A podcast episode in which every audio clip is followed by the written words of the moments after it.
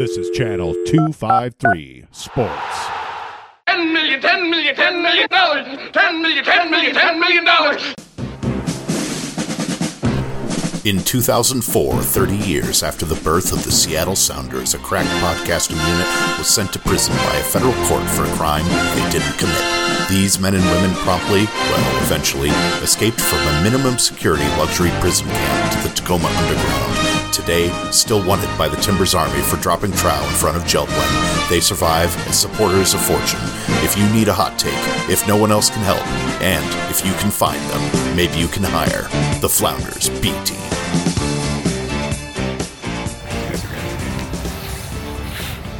Have you been in touch with Nico since he found out he wasn't going to make the Uruguay squad, and you know what the timeline might be on him coming We back? are working on a timeline. We have been in contact with him. Uh, they have a game on Thursday um, down in Uruguay. Uh, it's a it's a kind of fluid situation. Um, we're trying to get resolution, obviously, as soon as possible because we need him. Uh, so as soon as I know, I will give you further information. He's a, he's a guy whose effort is never going to be questioned. No. Um, but coming back Sure. from such a big disappointment like that for him personally, is that going to be a challenge for you just to make sure that he gets back and gets over that and can commit himself here? There is there is no doubt in my mind that Nico Lodeiro has the highest character, and that whatever team he's playing for, he will give it his utmost. Whether that's Uruguay, whether that's the Seattle Sounders, there's no doubt in my mind that that's going to happen. Is there any concern at all of a hangover just from that disappointment? Because I think he, as a human, that's got to be a little bit disappointing. There's always nuances to what I just said. So you come back, you know, what's Roman going to come back like? What's Gustav going to come back like? what have our national team play, the U.S. national team players been like after a Yeah. grueling World Cup? We understand those What's that? nuances.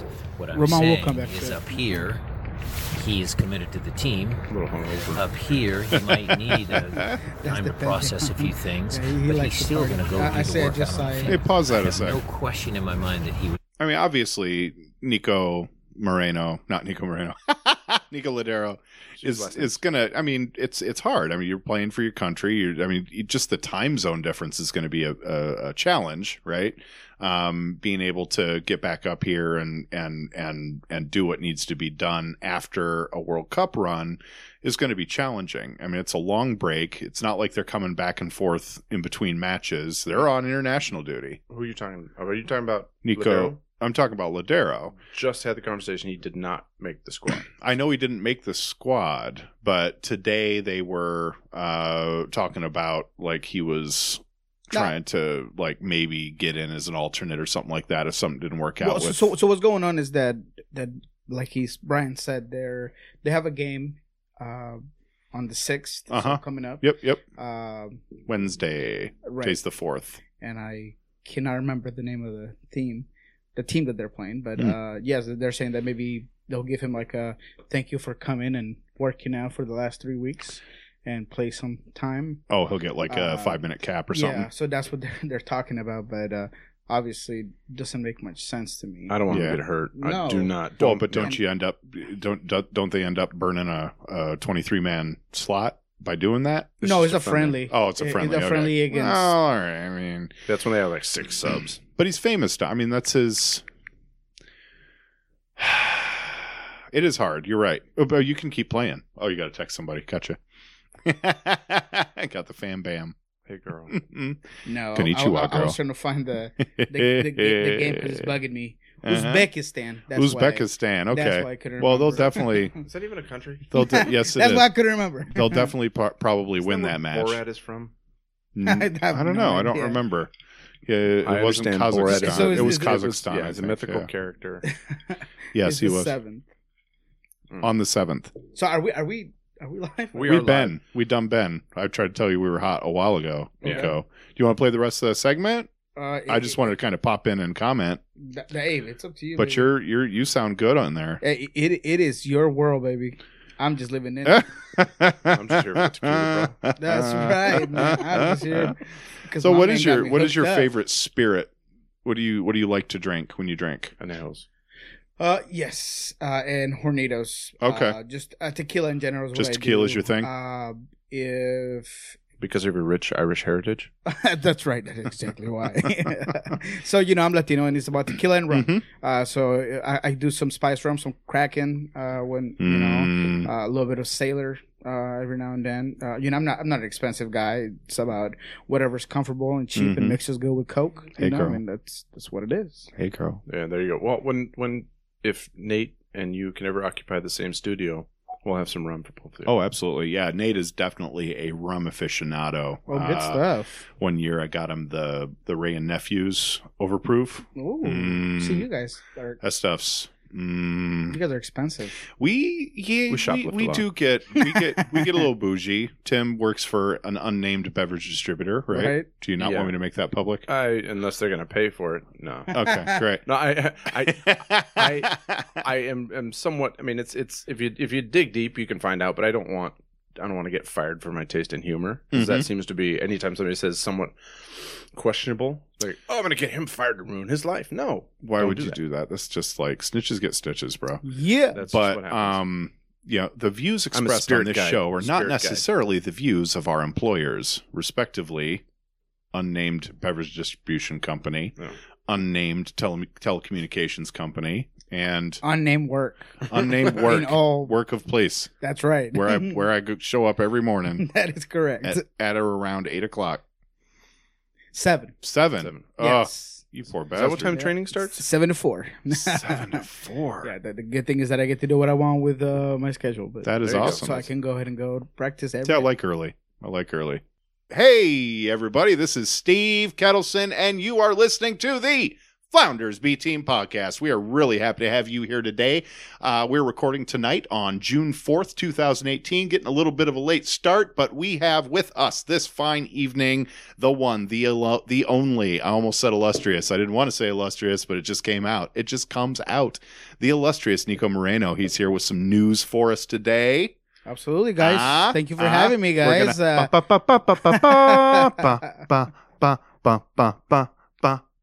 The breaking news music is going to be on. He's going to talk a little bit about Felix. He's going to talk about Open Cup. He's going to talk about his interview. Uh, he, um, you, you, you do a, a, a daily press avail basically when they're in training, right? yep, yep. We How the often do you get up there? Uh, just about every day. Just about every day up Yep. Starfire. Mm-hmm. Right on. I, I might miss one uh, training a week. Okay. that. Right on, right on. And uh, so uh, we're going to talk a little bit about the RSL game that just happened. Uh, we'll briefly recap Fresno. I think I'm the only person in the room that actually saw any of that match. Uh, it ran concurrently with the Sounders match, so it's not that's not a snooty thing. It's just uh, kind of where a lot of people are this week. Uh, we would also like to preview the DC United game with the Sounders coming up on Saturday, June 9th. And of course, the S2 return home on Sunday the 10th against the Oklahoma City Energy. What what's going on over there with your You telephone? didn't introduce me yet. In the room today, also as always, I don't think you've ever missed a show. ちょっと女の子。 Ah, what was Is that Japanese for? Hey, girl. Very nice. Okay. Hey girl.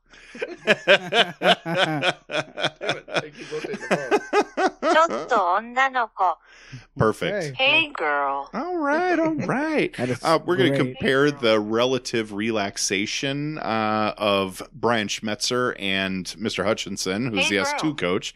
Hey, girl. Hey, girl. And then, of course, Nico has a lot of insight as to the state of the roster and what eggs we're trying to put into what basket at this point because I, you know, it's. We've got a lot of thoughts about where we are right now, and uh, a guy like Nico can help us put some really good uh, perspective on it because he's talking to the team every day. So that's what we're here for. Uh, then we're going to talk about the beverages we're drinking, our normal bants, and listener questions. We got a really good one from uh, frequent caller Nate from Tacoma. Nate from Tacoma. Yeah, Nate from Tacoma wants to know. So I want to give you a little bit of time to think about this. If the squad were at 100% right now, where would we be in the standings? If everybody that's signed right now was 100% healthy, where would we be in the standings? So give that a little bit of thought. Let that marinate in the back uh, of your mind. And for now, let's roll into. Hi, Nico. Hi, Nico. How you doing, Nico? It's good to see you, Nico. It's good to be here, It's guys. been a while. Yeah, it, ha- it has been a while. You know, I, I enjoy you guys' company. Uh, like you guys' style. Uh, you know, kind of chill and informative. uh, always with the good uh, hosting, of course. We got the and you know, booze. hey, that's all that you have me here all the time. Hey, Nico.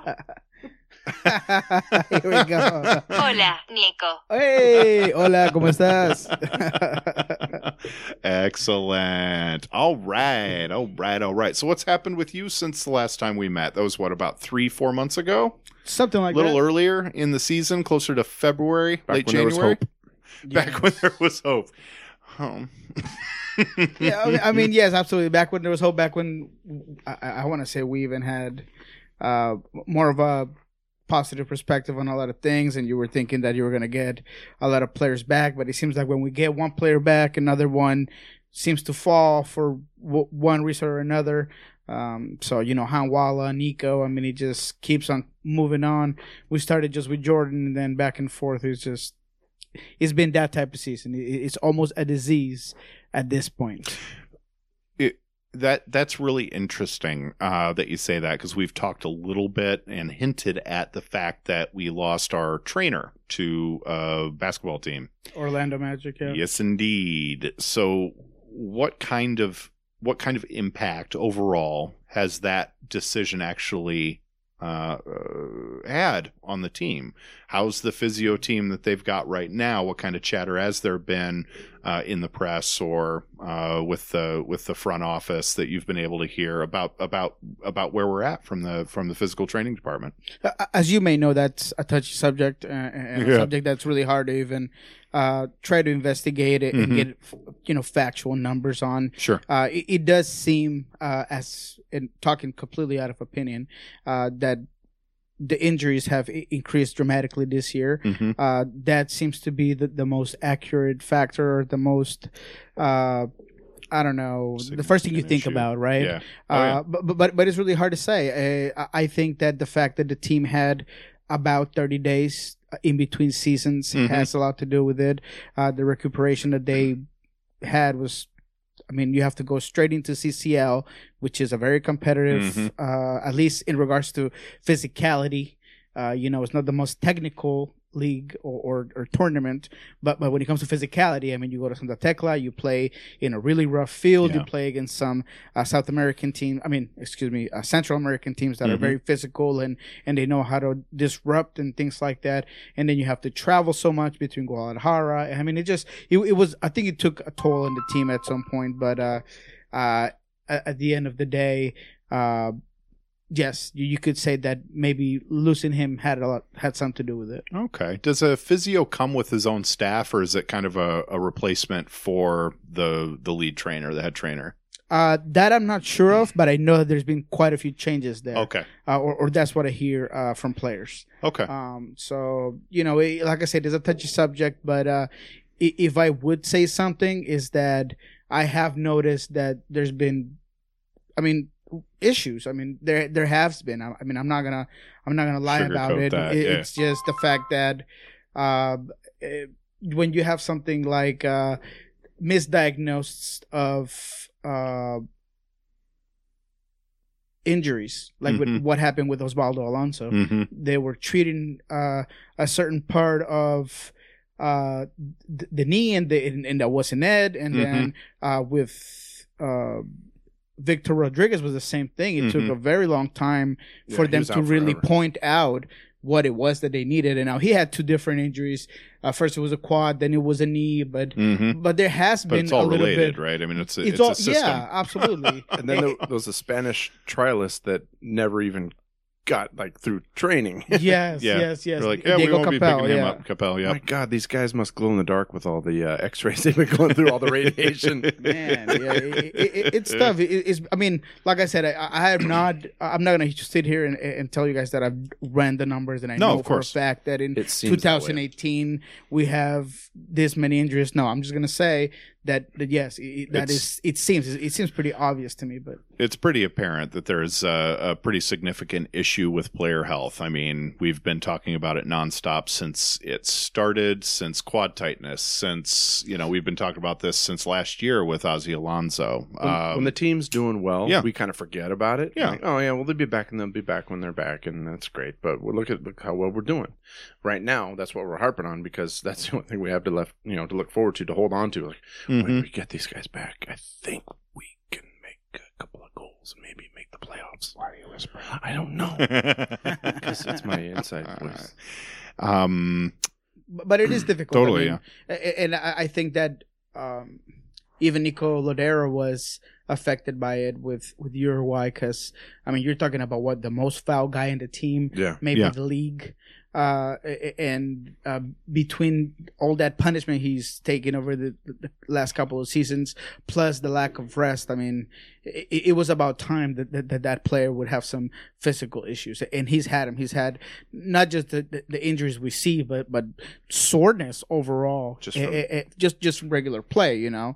Uh, so, so so I'm the one who, who can tell you that that Nico Lodeiro, he believes in this team. He uh, maybe has other things that he wants to do, uh, as any soccer player would. He wants to play for his national team, wants to go to probably his last World Cup, because he's you know in that age where you know you're not gonna get a call back in Yeah. four years. Yep. Uh, so that's important, and and I uh, I know that, that something like this might have affected him in, in one way or another. No, Nico wants to make the World Cup. I get that. Um, I is from your from your point of view. Are we still talking Boca Juniors, or is that ship sailed? Was that just something that we as fans are have been uh, have been looking at and and are making a big deal about it? No, I mean, and you should. I mean, he's brought it up. He's talked uh, to South American uh, reporters about uh, his want uh, earlier this season. But but I do think he had to do something with the World Cup. So if I had to guess at this point, I would say that yes, that ship has sailed. Uh, eh, but we have to see how he comes back uh, mentally. Yeah. I mean, this could take a toll on a player who was putting all his eggs on, on, on going to a World Cup. Mm, And, mhm. and and first of all, I want to applaud um, and and appreciate what Brian and Garth and, and the club did for a player who has been a reliable soldier since he's been here, and he was a key player and the X factor in that title run and bringing a ship to to Seattle. So I applaud the club for having his back and saying, "Hey, uh, we know that you are uh, working against the odds because he was. I mean, uh, we all knew it. But uh, El Maestro Tabárez uh, and the coach of, of Uruguay was very transparent with him and, and said, "Hey, you know, come on, come on over.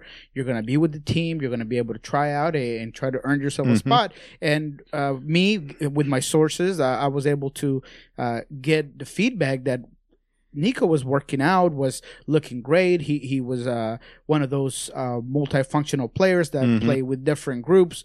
Uh, with the fives, he pl- played with the creative midfielders. I mean, he, he was all over, and he actually made it hard on Tabárez.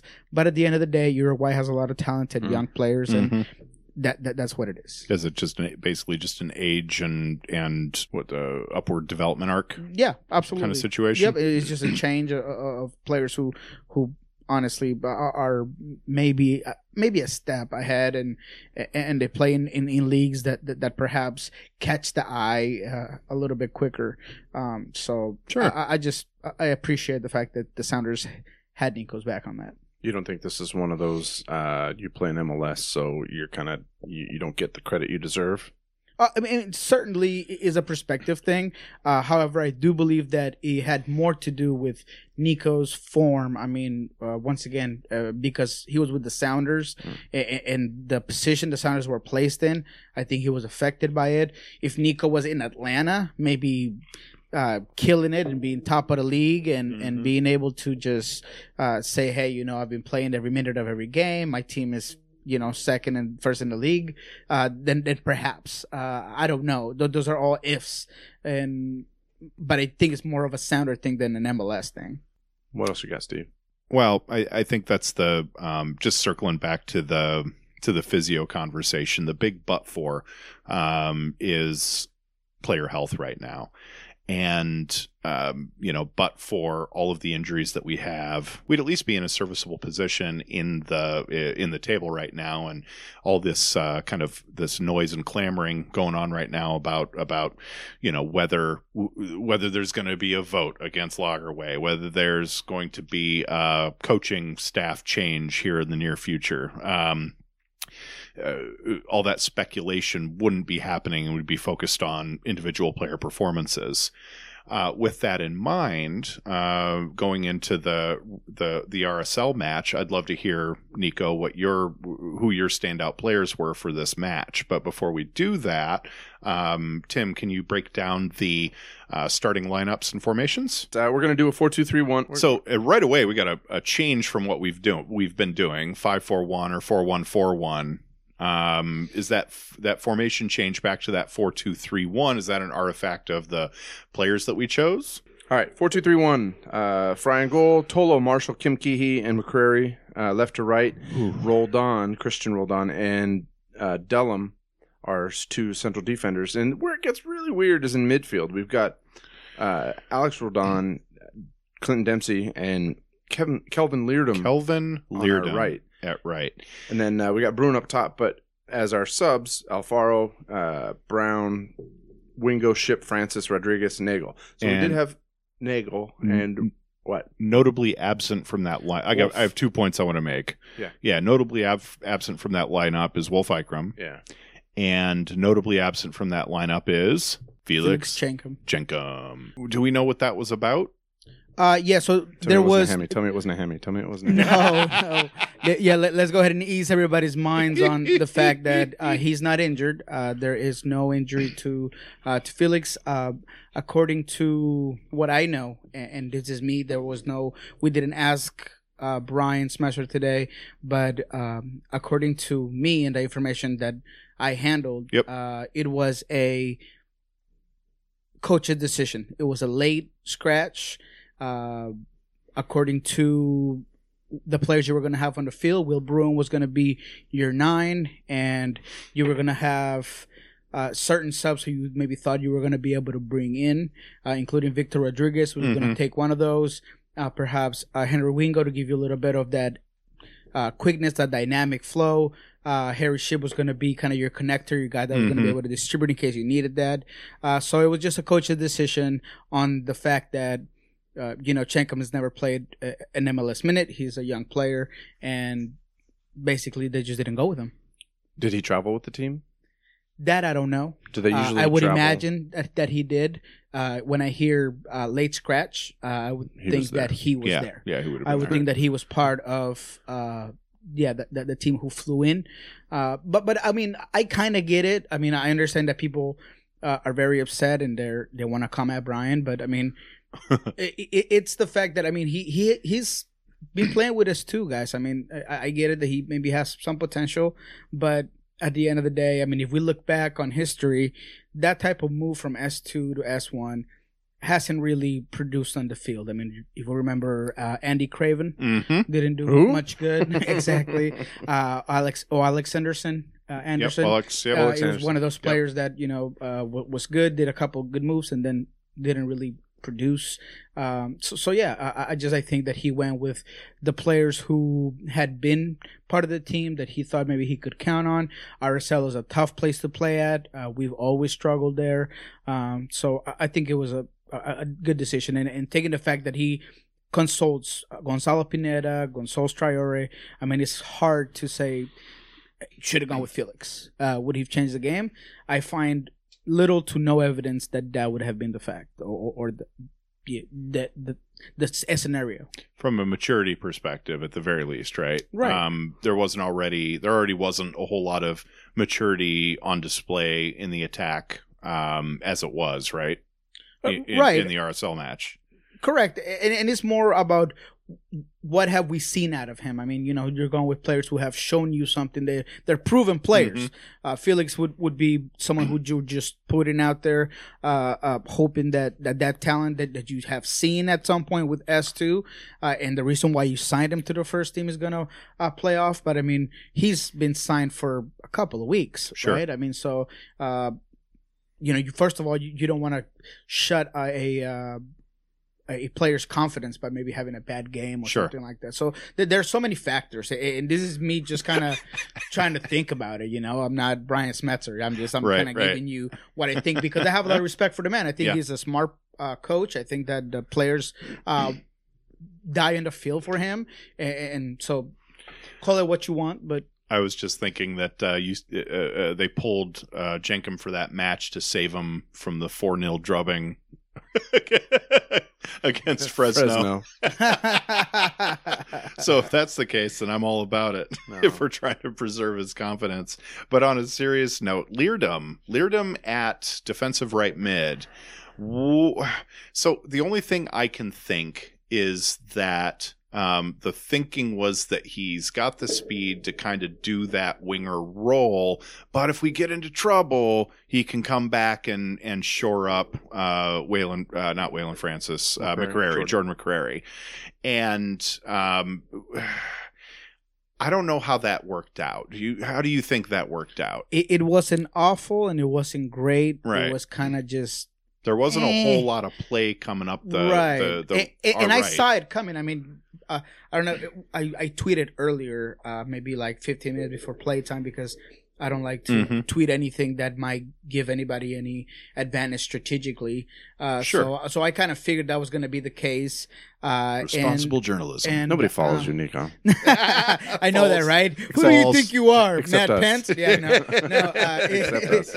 it's uh, it, but I mean, I think that Brian is trying to replicate what we got out of Nouhou and Joevin Jones. One hundred percent. It's just you don't have those players because Joevin was a fantastic player Mhm. a- and someone who, when he came on the field, you could tell that he could f- be a winger. He he had the ability, the speed, uh, that dareness. I think Kelvin is a is a really good player, but I think that he's a right back. He he's limited as an attacker. He has the speed. He has maybe the projection to try to do things, but when it comes to execution, he just doesn't have that offensive factor. I think the idea was probably to have Leerdam, or yeah, have Leerdam, um, let McCrary kind of overlap him, Right. and use his Ab- speed, and you're absolutely right. and then Yeah. Leerdam just kind of you know hang back and play some Mhm. defense Correct. once he pushes up. But you're absolutely right. But that didn't really happen, did it? I It mean, happened McCrary, sometimes. it, it have to have the happened, he- but he kept getting in. he- yeah, I mean, And we he kept up. getting into trouble on defense uh, with. Um, he had some precision tackles, uh, some actually some really good tackles, but he ended up getting in trouble with uh, with what's his name, Kevin Stott, because um, Stott had a bad ankle on the play and thought he tripped the tripped the the Yeah. defender and, or and the even and, attacker, rather. and even on offense when he did uh, get those balls from uh, Clint Dempsey, who was very involved and was uh, switching the field correctly, and he Mm. hit him on that flank a couple of times. Mhm. He wasn't able to control the ball or, or create much of anything. yeah. So all, all the all the all the electricity of Nouhou and just as much polish. yes, exactly. yeah. you know, you know. oh, You said Oalex That's Anderson funny. before. Do you remember how electrifying Oalex was to watch? He was Like, speedy. He gets past that first guy and he Oh, goes yeah. nuts. But then it's it's like a, a, a puppy that's running too fast. The leg, the back end starts running in front of the front end. It just Absolutely. gets we a were we were at a wedding yesterday not to take this off course Too but um we were at a table and there's a, a door coming out from we were at, at northwest trek actually and um Um, the llama's getting married. Uh, the llamas were not getting married. The bison were already married. And but there's this little kid because there's always a little kid at a wedding little two-year-old kid's this ring bearer. Anyway after like during the reception you know kid gets dressed or whatever and he's running around and he turns around from his mom and runs full bore into a plate glass window. Boom and then just bounces up and Thank God it didn't break. so that's that's Oalex Anderson Salt Lake City. Rimando's in the back. Uh-huh. Uh, in key in goal Yeah, and then I am trying to get uh, left to right. Acosta, Glad, Silva, Lennon. They're also doing four two three one. Their defensive mids, Sunny and Beckerman. Kyle Beckerman Ugh. Uh, and then He's uh, sporting that new haircut he was sporting Oh, last God, week it's too. so he's got the Benny Feilhaber like afro hawk. Yeah, it's just it's just a mess. And then uh attacking midfielders Plata, uh Kreilach, and Savarino, and then up top, uh, Baird. Baird had a hell of a game. Yep. He did. He played well. Yep. And He- Plata wasn't doing so bad either. No, and and, Well, and, and- Plata and- pulled the pulled the thing. right. And we're lucky that that RSL was not in all cylinders. Mhm. I mean, uh, Rusniak or uh, Rusnak was not there, which he is a key player in that midfield. Mhm. Uh, and Savarino, man. I mean, I, I I followed the guy for a long time. I was very happy that he was coming to the MLS, and he had a bad game, bad touches. Uh, he was a little bit overwhelmed. Uh, the, the times where he did get ahead, he seemed a little bit out of gas. Uh, so yeah, I mean it, it, that that I think that's the most frustrating part out of it. That you had a team that played midweek, that had players out, that had plenty of opportunities in the first half and didn't capitalize, and yet we were unable to come off with a point at least. Mhm. So I think that that's was the most frustrating part. But um, I, I do believe that several players, you know, didn't have very good games. Alex Roldan, who's a player who I seem I like. Uh, a lot of people uh, don't agree with me on that, uh, but but I feel like he has uh, some potential, um, and and he plays uh, good and he uh, defends very well. Uh, but he had a bad game.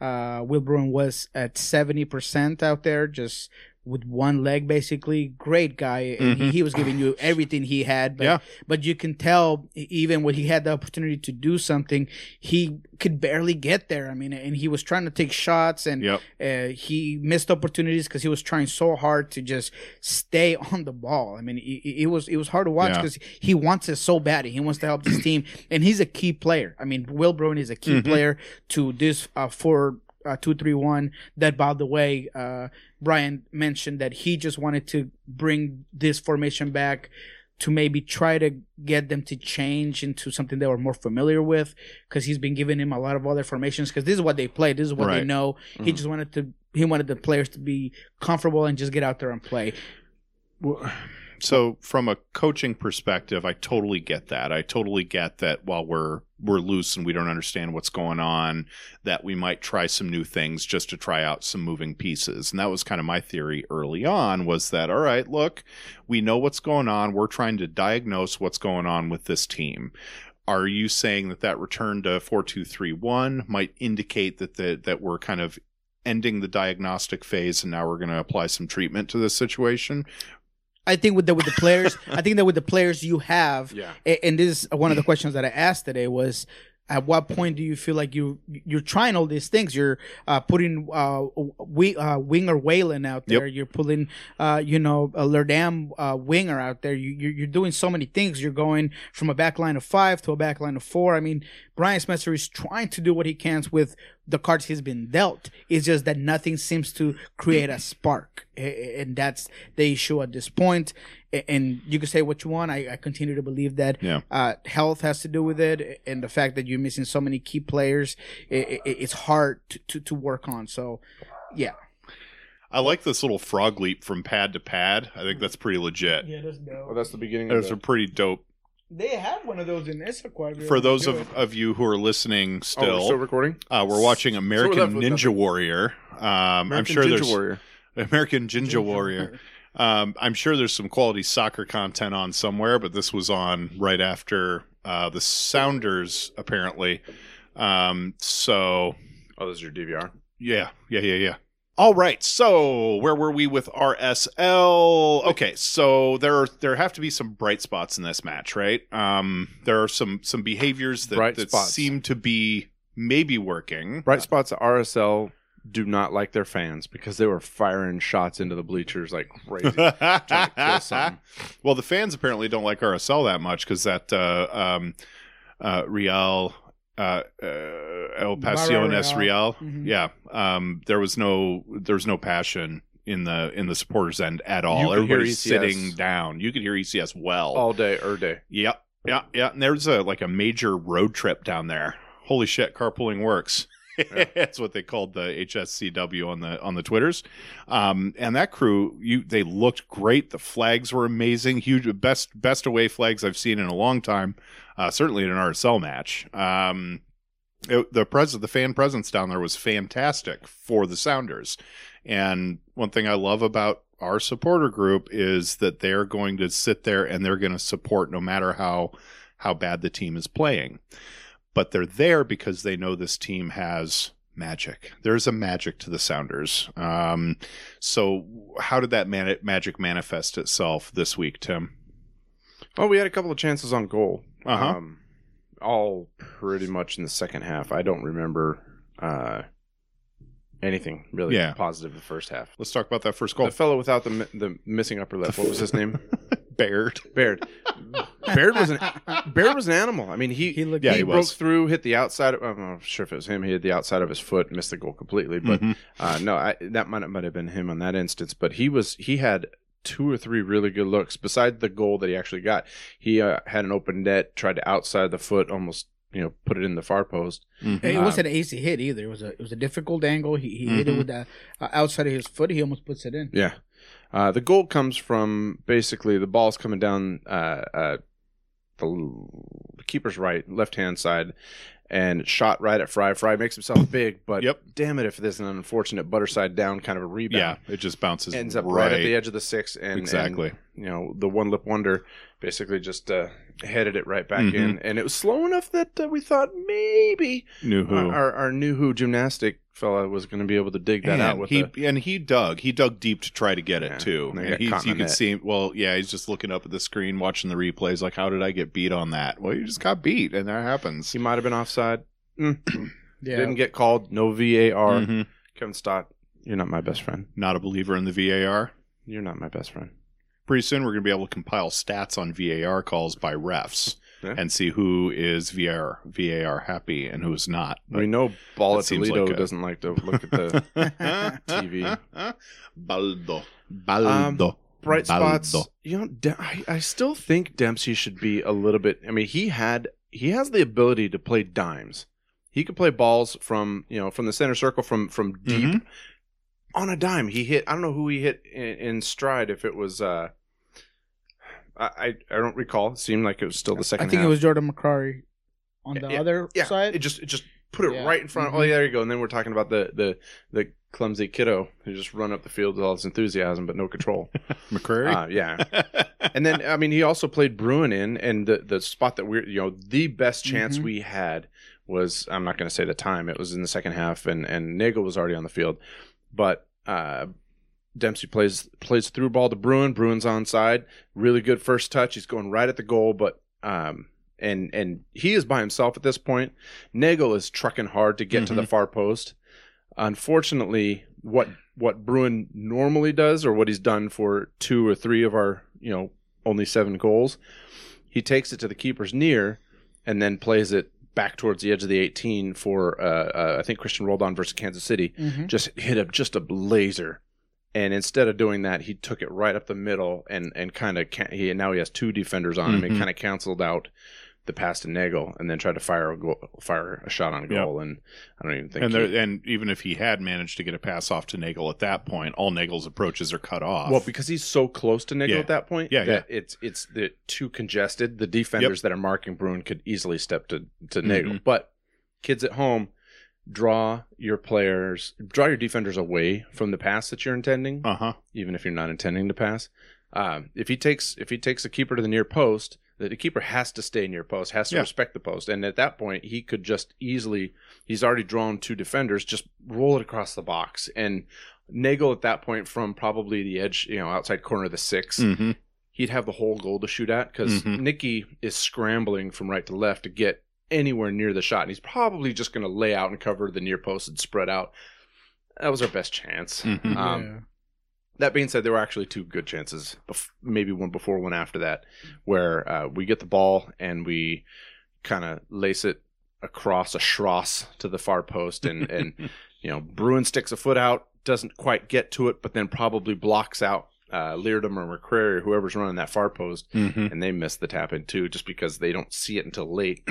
Speaking of Schrosses, Justin Timberlake's on the TV putting a blueberry into a raspberry. It's a brasberry.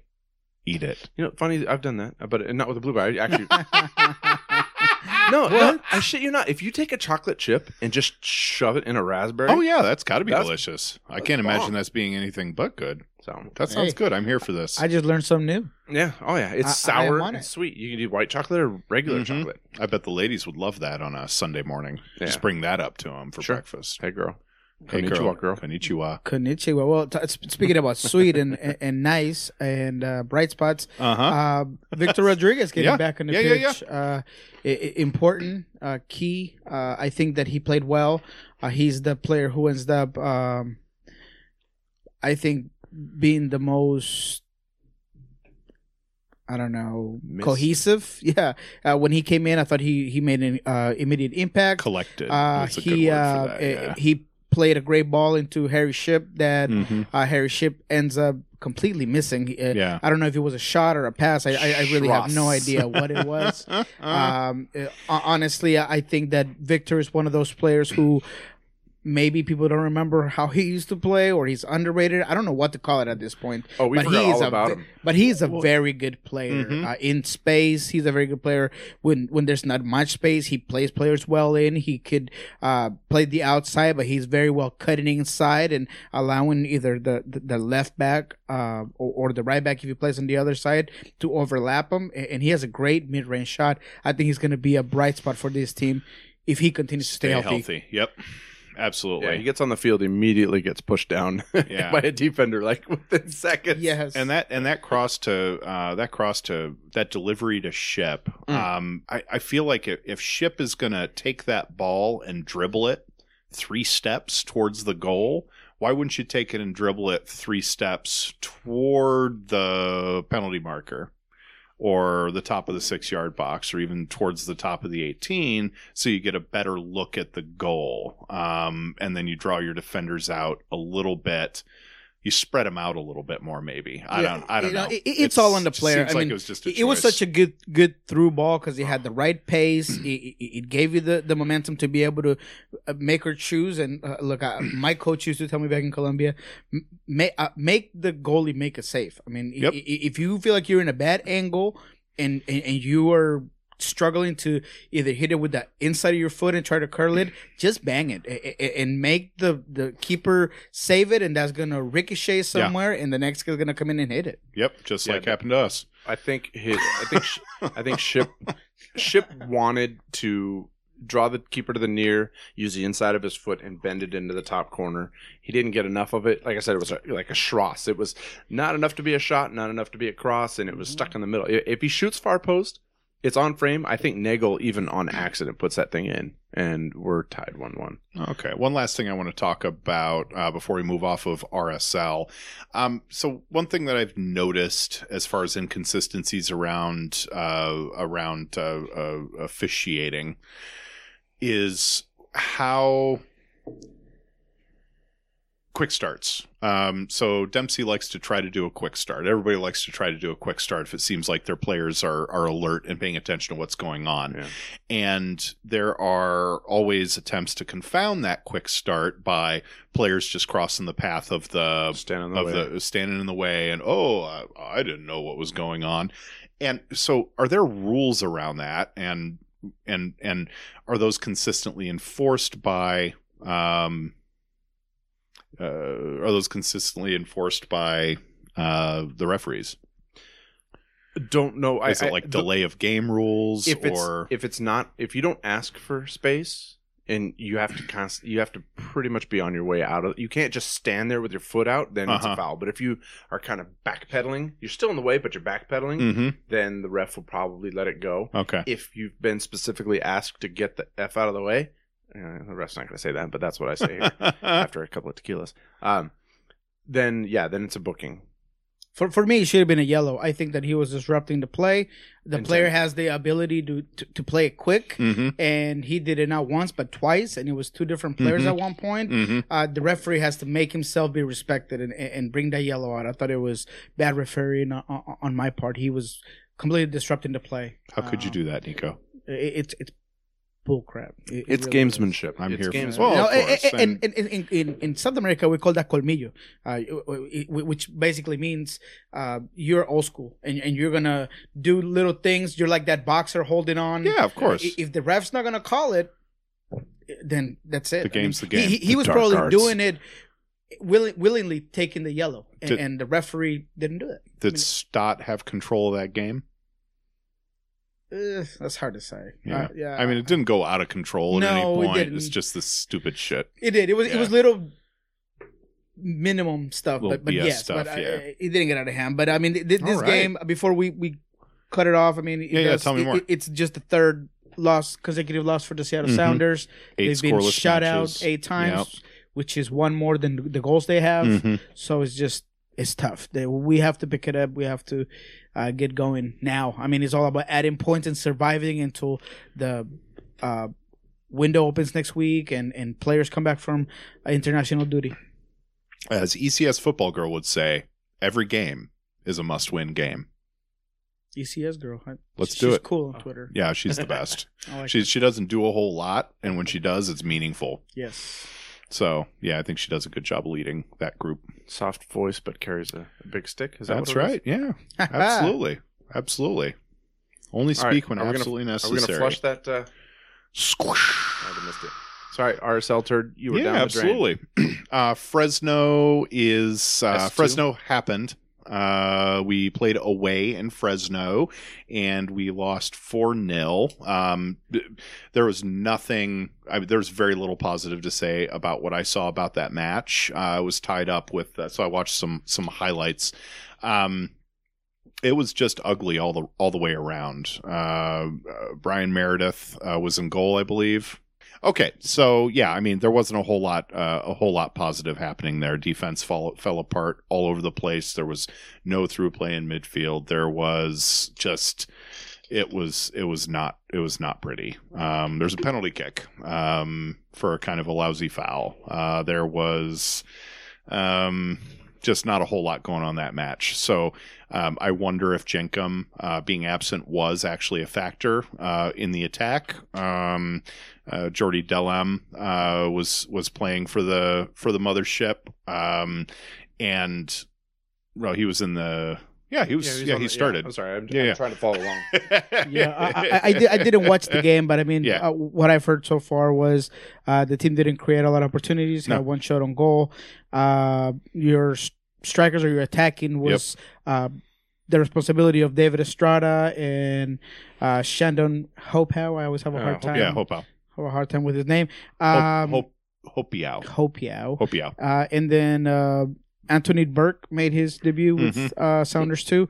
Uh, but aside from that, there was absolutely nothing um, for what I've heard and Okay. been able to read. So, with respect to S two promotions to uh, to the Sounders, do you think we're done with that for this year? Oh yeah, I Yeah. think it's done. I think it's done and over with. Uh, I actually there was a one point that I thought Francisco Narbón was gonna get in there a little bit uh, because he is a true five, and with Gustav gone, maybe if you're going back to that four uh, two three one, Mhm. then maybe he could work along uh Delem if necessary and you allow Cristian to play in that band of three where he's been positive uh even when he played at the 10 uh, and Dempsey was in there uh he gives a lot of fluidity uh, he makes good runs off the ball and uh keeps the defenders uh, honest uh and works well with the nine uh, so I Cool, thought maybe man. that could be Ned, and then I was very surprised to see that he uh, or hear uh, from him that he doesn't occupy an international spot because he's actually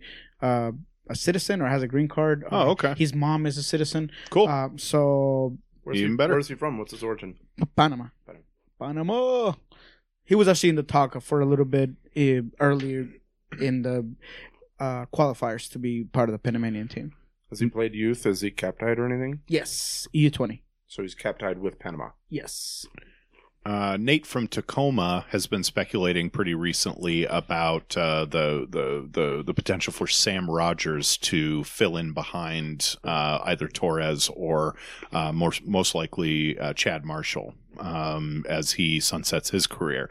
Uh, do you think he'll get some late season minutes? And if so, how do you think he'll do? He could. He could. I mean, you would have to maybe remove Alfaro, who's lost all types of uh, confidence from uh, the fan base, and Brian. I Bum, bum, mean, bum, uh, they've played anybody there other than him. Yeah. Uh, so Sam Rogers, a kid who has a lot of talent, who's a big frame kid, who is your uh, U twenty captain, Mhm. I believe, for Yep. the U.S. Uh, and who's there constantly. He's in training every day. He practices with the first team. He. I've talked to Roman about him, and um, he thinks he's going to be a very talented kid. Which is Roman typically has a really good eye for defenders. So yeah, Young, strong, nothing but upside with that kid. absolutely. All right, cool. All right. Well, with that, we'll put a bow on Fresno as well. Uh, and with that, we will take a little bit of a break. Uh, you've been listening to the Flounders B Team podcast with Tim Hamilton and our special guest today, Niko Roman. Niko, Niko, Niko Roman. Uh, Niko I've been Rodero and Roman. Niko Romano. oh my Um, Niko. yeah, yeah. Niko Moreno, El Rolo uh, uh, Noroeste. Rolo, yeah. There you go got it. on the Twitters. And uh, thank you so much for listening. We'll be right back. Hola, Niko Moreno.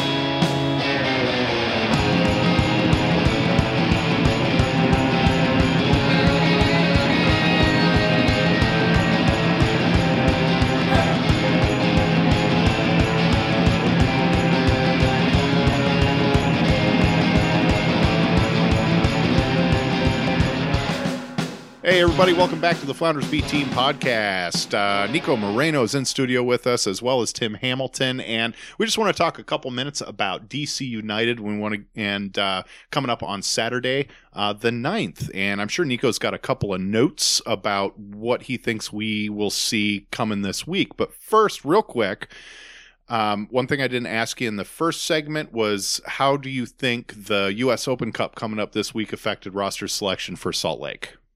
And I think that feeds into DC United as well because of congestion.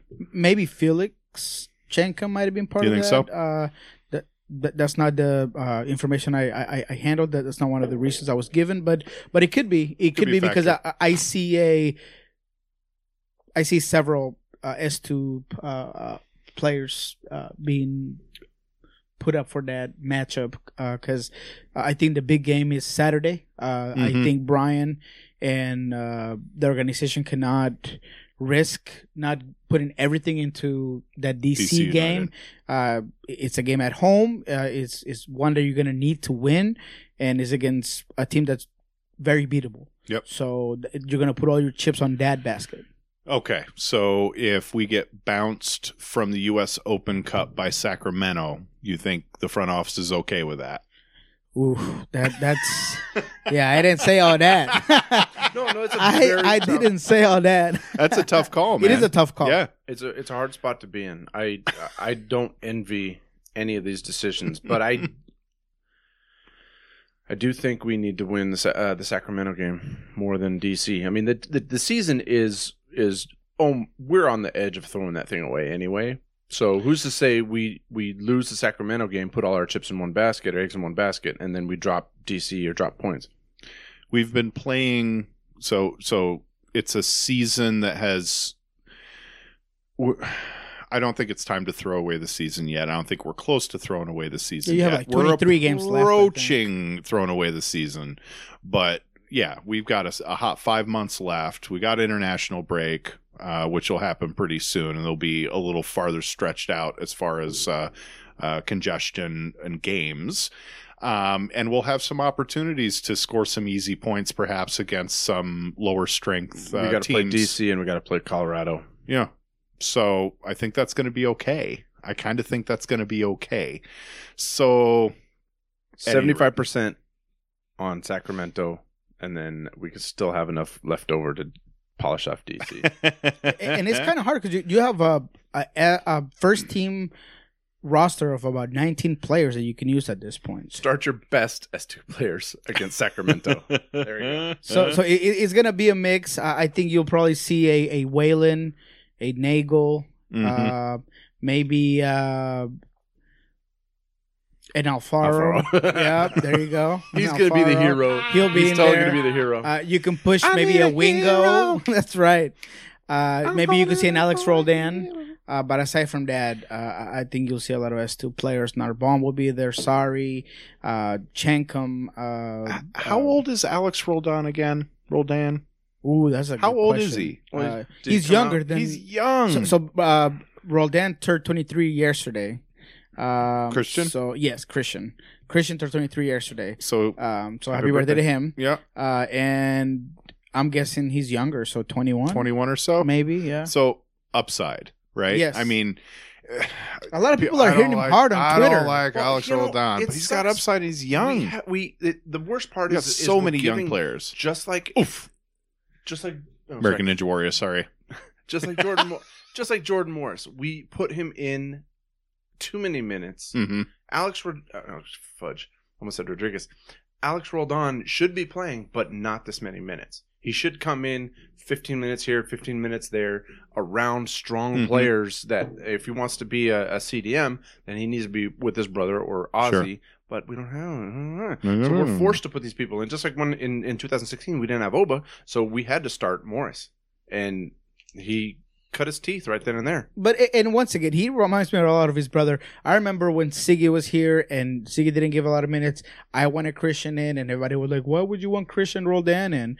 And look how he turned out to be. I feel like his brother gets a lot of heat because everybody thinks just for the Roldan name he's getting playtime. But at the end of the day, I think he shows up to play. He shows up in practice. And he's 21 years old, uh, so we were right with our math.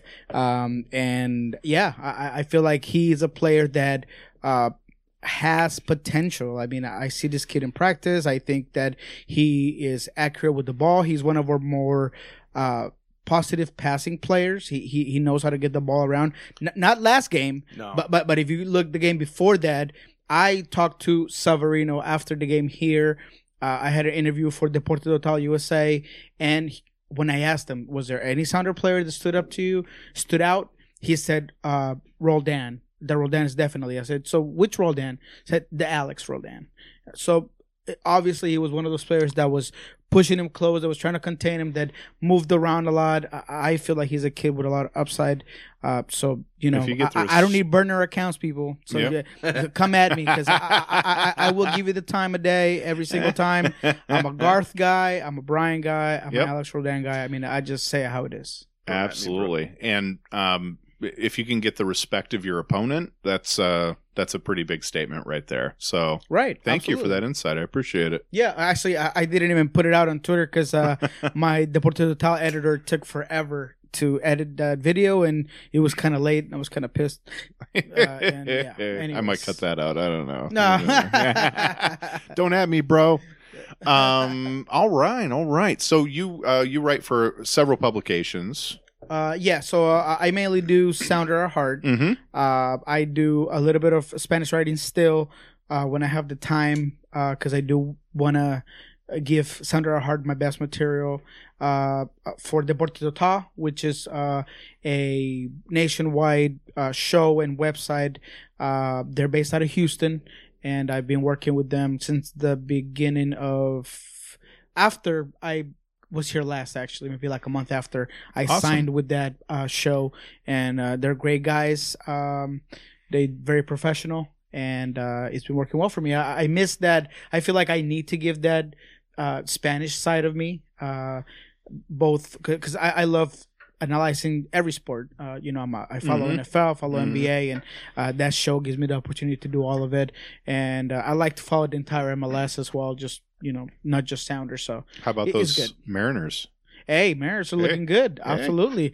I- If you would have told me at the beginning of the season that the Mariners were going to be first in their division and the Standards were going to be as far as down, Mm-hmm. Yeah. I would call you crazy. They're like what six thirty seven, Man, something like that. yeah, yeah, they, it's pretty good. Uh, they're 15 games over uh, uh, 500, mm-hmm. and they've, they're doing it without uh, Cano, who got caught with. Uh, don't don't. That's right.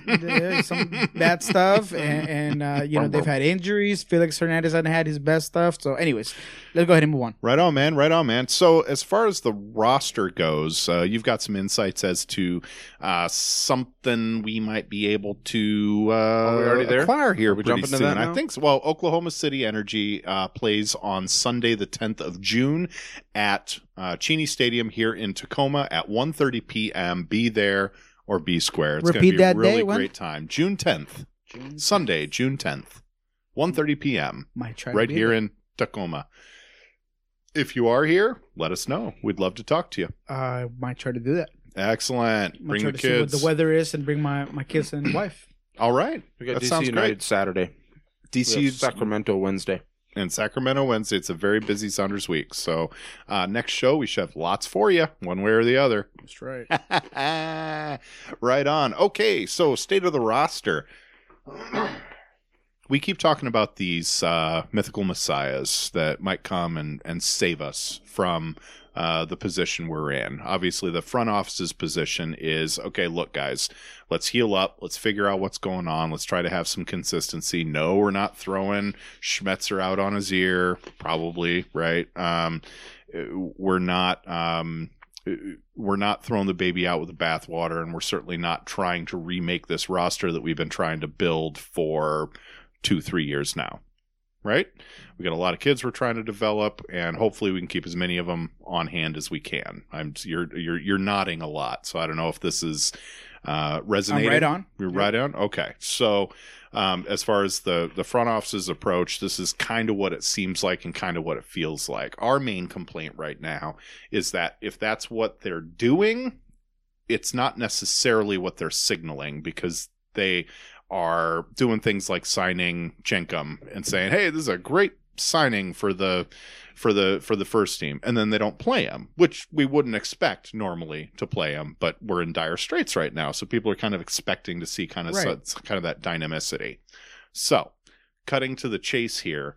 What changes do you see happening, and what news do you have, uh, perhaps that that that might uh, uh, help us feel a little bit better coming into July? Well, I think that they're giving Felix a, a, a time to get acquainted with Yeah, with the scheme, with the players. I see him in practice. He's a, a kid that uh, has upside, but when it comes to finishing, uh, I think he could do he could use some Some improvement. polish, yeah. Uh, his coach, his S2 coach uh, Hutchinson, mentioned that was one of his qualities. But what I see in practice is that he he could definitely use some so, some work there. The speed of the game is quite differently in, in S1, and Mhm. and uh, when you're maybe you're having Kim and and Chad coming at you, it could be a little bit difficult. a guy like uh, Frei being able to make himself big and I mean all those things that you have to work on. Uh, when it comes to the roster, uh, I mean the window opens next week. I have a lot of stuff just backed up and th- that I'm going to be writing for uh, Sounder at Heart uh, here, uh, but I can tell you, I'll give you hints on some stuff. Well, um, yeah, I mean, you you, you don't want to drop names. Um, you could say maybe positions or type of players. there, there's two player. There's two positions that the Sounders are currently scouting Wait, eh, wait. eh, that, that I have targeted. That I have for sure knowledge that they have. Backup goalkeeper Uh, you know, a backup goalkeeper. Yeah. and apparently Uh, left a- defender. another left back. no, I'm kidding. Uh, so it, it, striker, uh, obviously, Wow. there's this uh, Argentine league. Uh, this kid is is is strong. He's fast. He uh, play. He's playing Copa Libertadores at this time. Uh, he's one of the guys that they're looking at. Uh, there is a World Cup player who plays in Europe um, that they're looking at. Um, Well, that narrows it down. yep. Well, he's European. Uh, He's European. no, no, no, no. He plays in Europe, but he is of he's Latino. Uh, I'm not gonna say what region it is, uh, but he i- i- is uh, of Hispanic descent, and he uh, plays in a European team. He plays in yeah, he plays in the European. I'm not even gonna say the the, the league, uh, but he's in the World Cup. Uh, he- they're looking at him, and uh, winger. How, how are his teeth? The striker's teeth. Are you talking Is like he- Ronaldinho? No, I'm thinking more like uh, Suarez. No. no, no, no, No. You gotta, we gotta lower the bar there, guys. We, we all gotta No, make sure is- that we that uh, uh, we understand that we- we're, we're thinking about players that are not gonna go beyond maybe ten million dollars that's- here, and with a transfer figures. fee. Eight figures.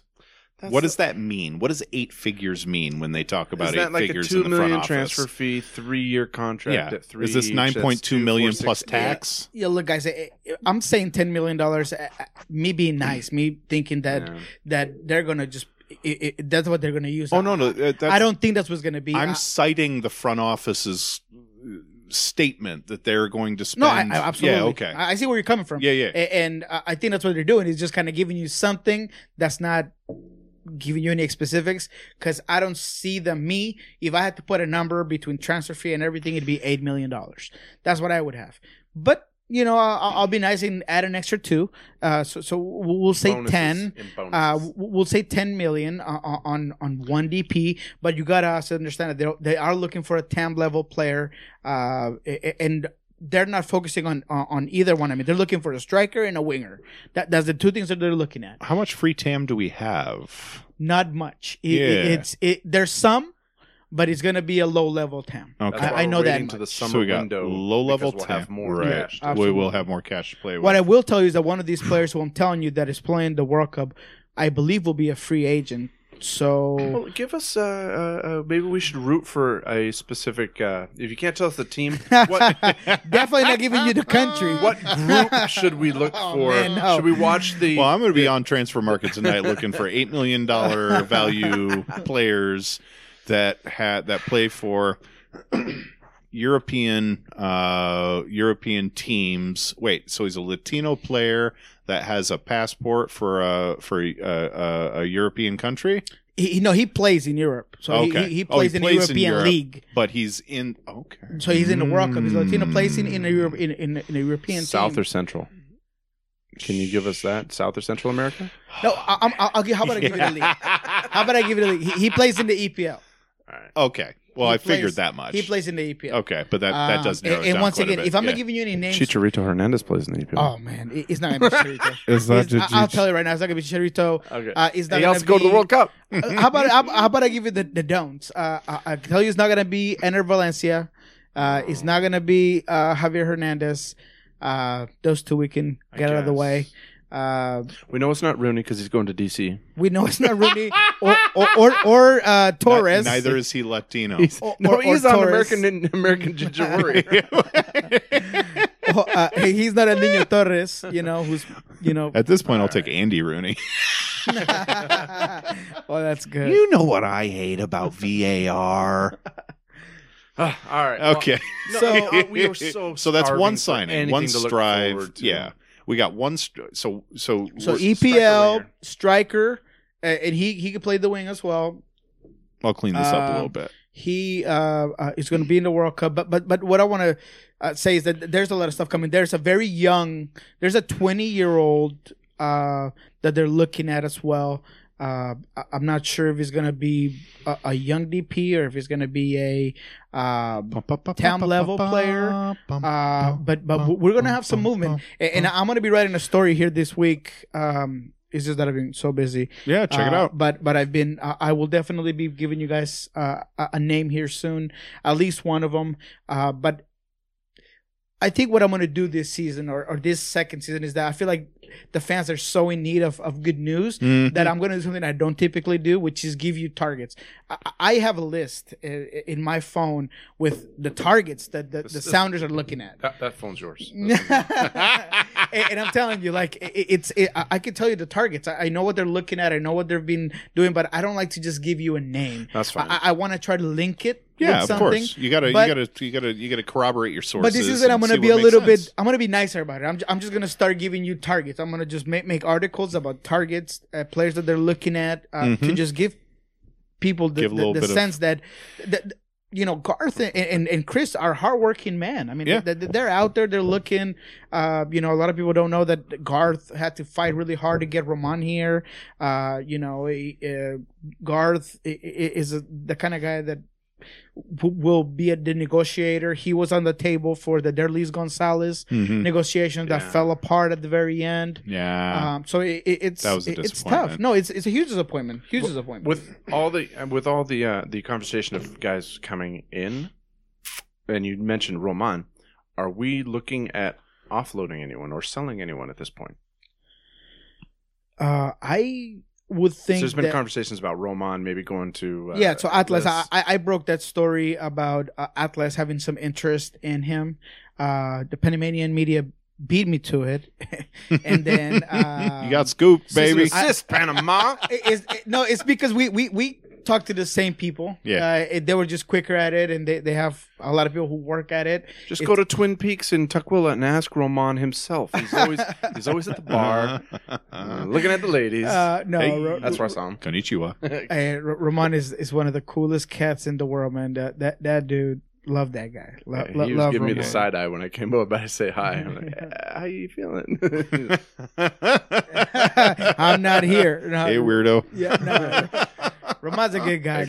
no, no, it was it was cool. Um, so you don't think we're you know? Do you know if Well, that thing is is uh, no, has I- legs? Two. You said two positions. Yeah, he's just winger and striker. Winger striker. That's okay. that is the two that they're That's looking it. at. Uh, uh, there there was a, a point in time where they were looking. Last time I was here, I mentioned they were looking for a box to box midfielder. That is no longer the case.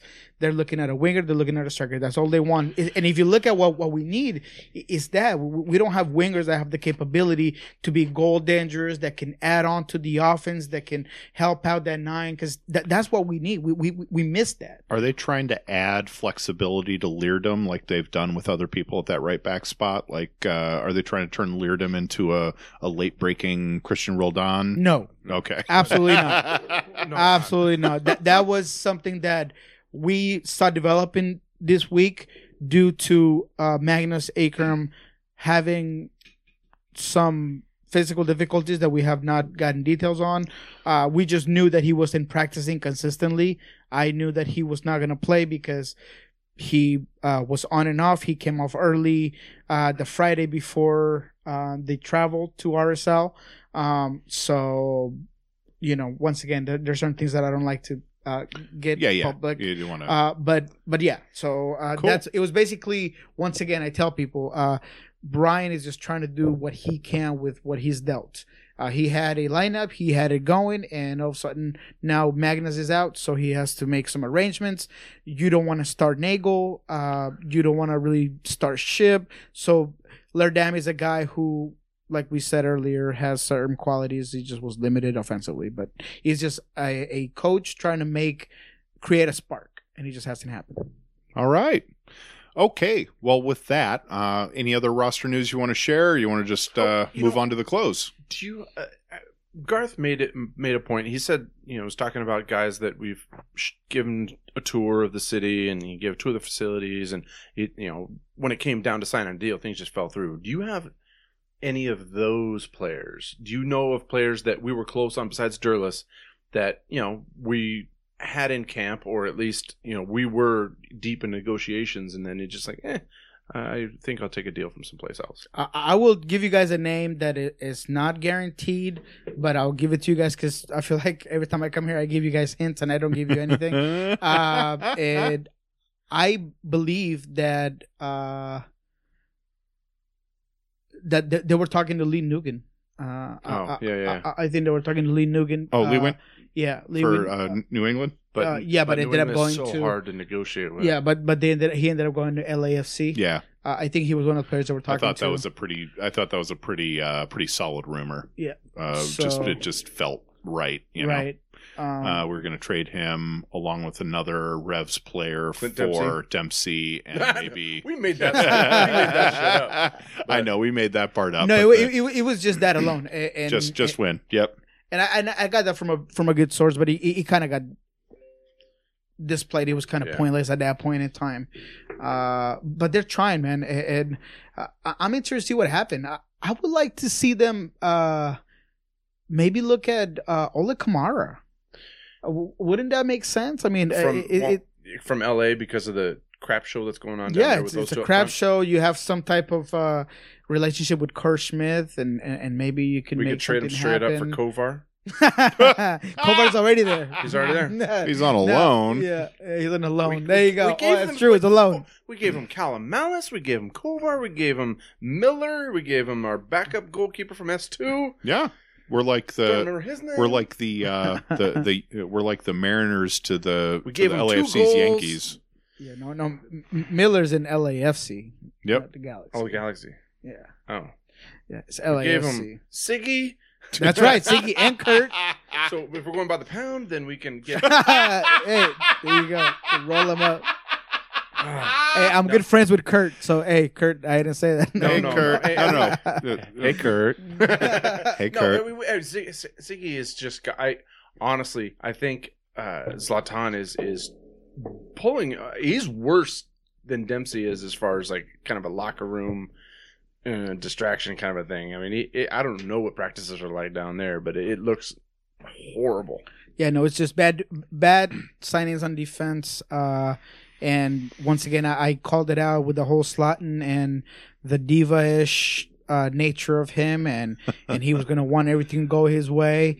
Um, I just didn't see it happening. Now I do have all the most respect for what they did for the money they got Zlatan for. For Yeah. the, I mean, the, it, it- it had to be done, and it was a Cachet. great deal. They, had, they they cashed it in. It was great. It, it was awesome. It was worth three hundred grand for that goal he scored versus LA. That's right. No, a- a- and he's still giving you a little bit here and there, but you know when it comes to a, a, a big signing, a big team, you know he's no Kaku, he's no uh, Almiron or Barco.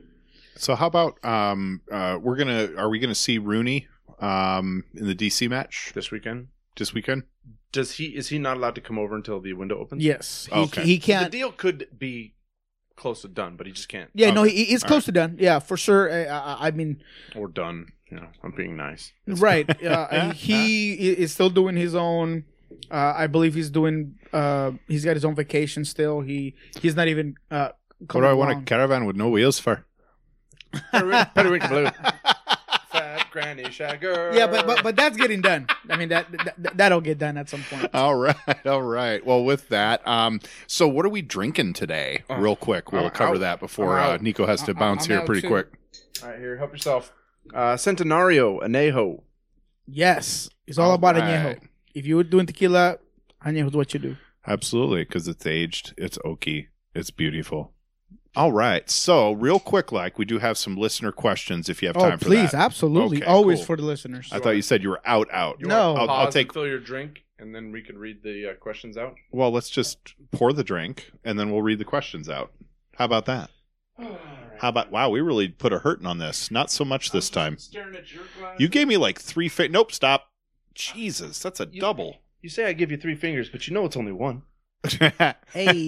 hey yo. Feels like three. Hey, Wow, read between the lines, buddy. Uh-huh. Centenario Anejo. Yeah, it's quite tasty. Uh, any tasting notes, gentlemen? Oh, I love it. I I, I feel like it's it goes down smooth. I'm uh, smelling the microphone. man, it, it's it it's smells so like lip balm. and, and Th- This is good stuff, man. Centenario is good tequila, I'm- and, and it's not as expensive as your. Well, well, you tell me, is it more? It's not expensive like a bottle of Patron, right? No, and I, I, I, if I was trying to get some anejo, but uh, Patron, just so that you could see, it's a little overrated. But this is better. Yeah, I agree. I- I, I Patron's all this name great. brand. I, I even I think I like uh certain uh Herraduras more than I like um Mm, Herradura makes My, a uh, just a lovely, lovely reposado. One of our fans, uh, Rodrigo, was that Yes. what it, he, he recommended her? Rod Gooner. but um, yeah, no, it's not. It's not one that I sell. I do just about every freaking thing else, but the only ones I don't do are Jack Daniels and Black Velvet, Herradura, Milagro. Those are not mine. So, uh, do you want to go through the questions? Yes, I do. Okay, so from there's a lot going on. There's we got a lot of questions this week, guys. Holy shit. Yeah, shit! start with the first one, and then we'll let's figure out the start answers. at the beginning. Okay, um, where in the world is Felix Chenkam? And so we talked a little bit about that. Yep, yep. Um, he was he was uh in Utah Jeez. is what I think, and you know that that's the information that I, I'm working with. And a late scratch means that he was with the team and he just didn't play. All right. Okay. Beautifully Ugly at Sounder Fanatic uh, says Is it high time to just remove all expectation and accept this team will not be achieving much this year? Add in the ability to continue playing young players for development reasons and be happy with movement going toward the future. Absolutely not. Is this a rebuilding year? No, I think it's premature to say this is a rebuilding team. I think Okay. that there's a lot of injuries, and I think that there is still some fight left of this team. Uh, you guys know and you guys have seen the difference that Ozzy makes. Imagine Ozzy, imagine Victor, imagine when we get uh, Mhm. Gustav and Roman. This team has a lot of potential still left. There's I think 23 games left without checking my phone. Uh, so there's there's plenty of soccer left, guys. They, they, they've done it before. There's 60 I- points to be had. There's, We win them all. I Oh, think this yeah. team has at least earned the right to for us to give them the benefit of the doubt. Absolutely. It is They've done it in the past. They've uh, done it over and over the last two years. Maybe not the best way, not the way people like it, but they've they're, they've done it. Uh, all right. Next question. Do you have anything to add, Tim? Uh, no, I I, Right. I think that I've already So, talked. yes. I want to put the All right. kids in. I want to put the kids in sparingly. Play sparingly. the kids. sparingly. We're not ready to throw the baby out with the bathwater, put the babies in yet, but I want to play the kids sparingly. Like whenever we have a, a two goal cushion and we can get these guys some minutes, A yes, tactical but I- opportunity to do so. I don't so. want to start them all the time like we are. I want, I want my baby back, baby. All back, baby back. right. Hey, Antoine Latron says, even if we get a top class forward, I don't know, Valencia. nope. Nope. Do you think we can still get to the playoffs? By the way, guys, love the show. Hardy face, uh, hardy eye face emoji. Thank you, Antoine Latron. Very nice to talk to you. No, I think Tigres' uh, transfer fee would be way too high for us Okay. to take. I think between the player and everything, it would go uh, according to what I've heard. Because Sounders have looked at him, Sounders have ra- uh, uh, uh, scouted him, but I, I believe his move would uh, be in the uh, 14 million to 13 million uh, dollars is what I believe. Okay. Uh, it would be way That's too high. much. And the guy that Uh, we're trying to get is a free, right? no, no, I'm not saying it's a free. Just one of the guys that we're looking at is, is a free. Okay. It will be a free agent in uh, here soon. Uh, but once again, no. I mean, you could pay a fee. I just don't see it being that high. Uh, no, and I think that with a striker, uh, and you you need a winger. You, you I think you need something else. It wouldn't just be a striker. It would not solve everything. I think people uh, don't realize how much Will does. I think it would help having a, a difference maker, somebody who could maybe give you a different pace, uh, Yeah. uh, a different animal up there. But but it'd be all right. That's a great point. Uh, we saw little bright lights. Uh, we saw little pieces of opportunity uh, and places where where we can see what the coaches saw in those players. Rodriguez, Bruin, And Nico's coming back. Nico's, Nico's coming, coming back. back. and Ni- Nico Yeah. has been a, a key player. Shoephone He- baby. and he's gonna come hopefully in a state of mind of trying to Yep. just show himself and say, "Hey, here I am. This is what I got," and hopefully his body and Yeah. that toe fracture can not impede him from being part of the team. And Uruguay. I mean, they're they're gonna they're make they're gonna make a decent run yes, they in will. their in their uh, in their group. absolutely. No, they'll, they'll be first in the group. It's from from there on out. Okay, and it looks like a Nefi Mujica, uh, Neftron thirty thirty. Are you even playing these things in order? I'm just going in from bottom to top. Oh, from in bottom to order top. of time. So the older stuff is on the bottom, Right. except insofar as uh, Well, first Twitter one- rearranges my shit. If we add a striker, what are our next moves? Are wholesale changes needed soon? If so, would our winter be busy or Garth busy? Would it be worse to miss the playoffs or an early exit, given the FO an excuse not to act? Do we want Garth in charge of a rebuild? So this sounds like a Garth out dude um, very focused on on what Garth is doing or what Garth thinks he thinks Garth is doing. What do you think about that? I think that the scouting for other positions is Mhm. already done. Yeah. Uh, I can tell you that uh, from box to box midfielders uh, to uh, maybe center backs, thinking that uh, Chad Marshall would could possibly play in his last season. I mean, I, I'm Yeah, not I mean, saying that. I'm just saying he, he, he's coming out, and I think Garth has the ability to make things happen. I, I don't think this whole summer window is gonna continue.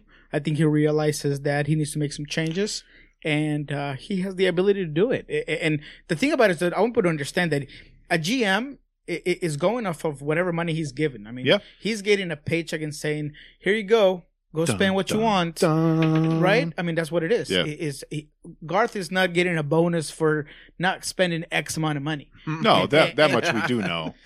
And I don't think people realize how right. People people, people feel it's like not his checkbook, kids. right Yeah. exactly. Yeah, so, yeah, yeah. so do you think he's i mean we've had this conversation in, in shows past where we think that he we want him running the show. We just want him to have a little bit more money to work with.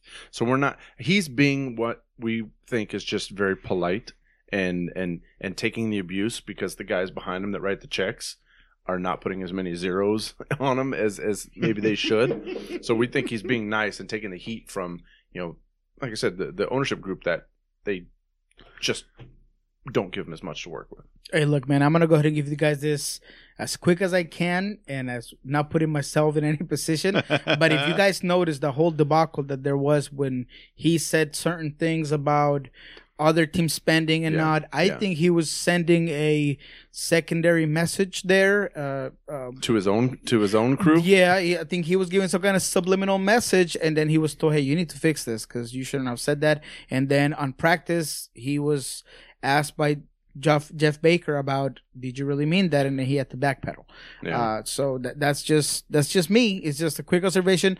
Take it as you will. no, we, All we've right. we've said you know even Nate has said we want him. There's no one better at at balancing the budget and doing the most with the least. and he's doing it, guys. Look, look, look at the academy. Look at the money that that's coming in. We have the best U15, the best U17. They're getting all these guys. Ray Saari just got pulled up to the uh, U17 national team. He has, I believe, 29 goals in all uh, tournaments and competitions, including seven assists. Uh, so it's working. Certain academy things are working. Ray, Sorry. And the academy, uh, the academies across the U.S. are getting better, and they're starting to get it, and they're starting to pull up some real players, man. So having a good academy is going to be key for development here and out, sure. especially when you don't have the checkbook that uh, Mr. Blank does over there with ATL, and and you don't have that that We've background of NYFC. No, uh, it's I'm t- I'm just letting you guys know that is is Yeah. we, uh, my perspective is that we just don't have that type. The Sounders have never spent that type of money on a player. They're not gonna. They, I, I, it just And we're not hasn't, gonna it hasn't now. happened. Yes, it, it- I, I, that's what I feel. I, I No, just and So what I'm 100% right. hearing- it's just disappointed. That's all. I mean, it, we have, and we've said so on other shows. It just we've got these kids that are coming up. They're going to be so amazing, and we've got these older guys that are like a year or two away from expiring.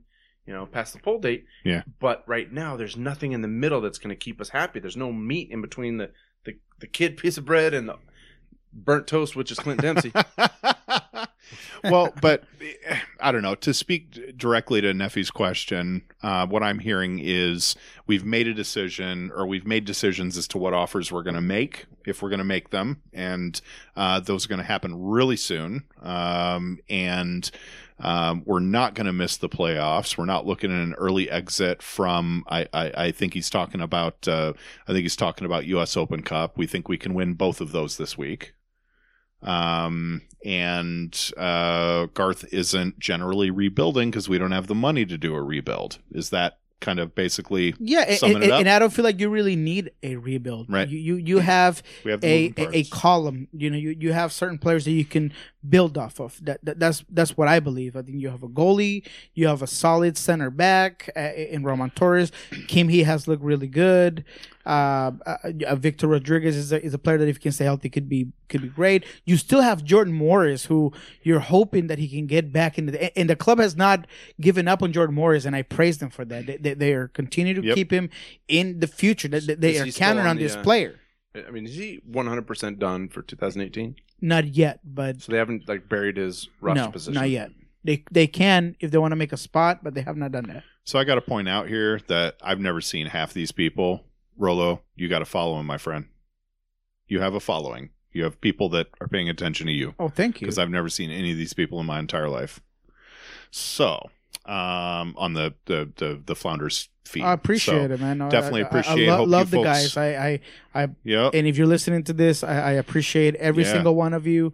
And if I have the time, I will respond to everything you have to say because uh, I'm really just a guy that that is is here and, and want to provide as much information as I can to this great soccer community we have. Absolutely, and thank you for listening to the show. We hope we uh, we hope we hear f- more from you in coming weeks.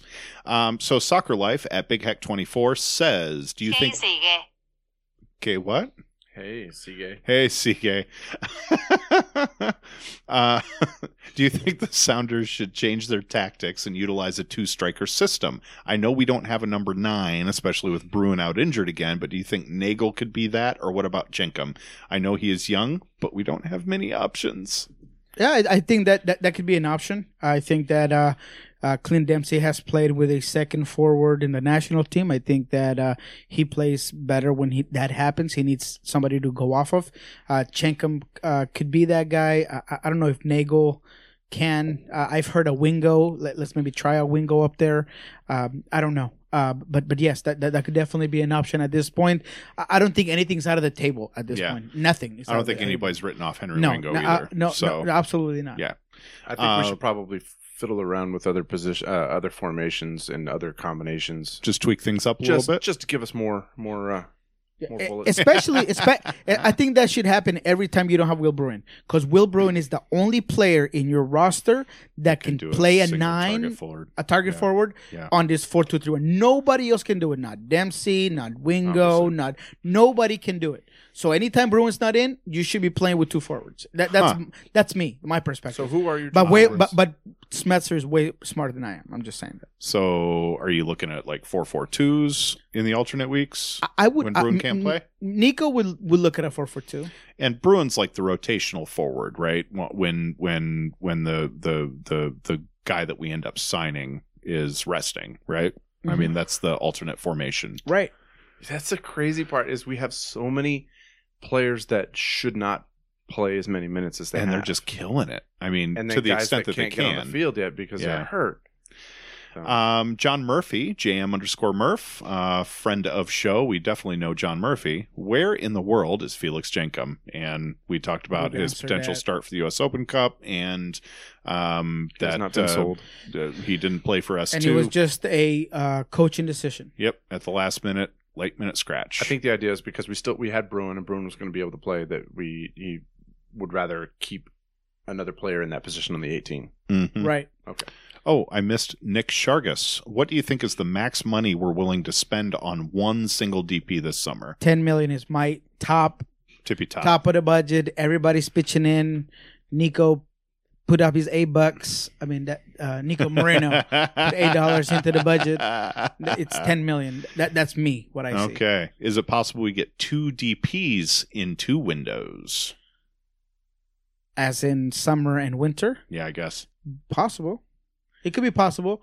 It could be possible because we don't know uh, what's going to happen with. Uh, well, I'm guessing this could be Clint Dempsey's last last uh, That'll season. free a DP. Fingers and, crossed emoji. And and uh, Osvaldo Alonso, you Yeah. can pay him out and, and, and try to move him Yeah, up, buy him down. um, buy him out of his DP spot. So yeah, Uh, not that we would want that. I, I I want him to retire for the Sounders, but that's just me.